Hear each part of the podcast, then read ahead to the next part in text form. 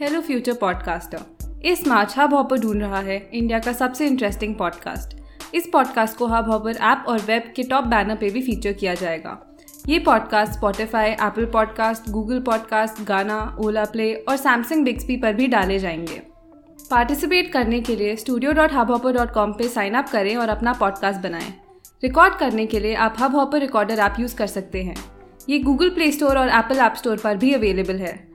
आप hub hopper का online editor tool भी यूज़ कर सकते हैं।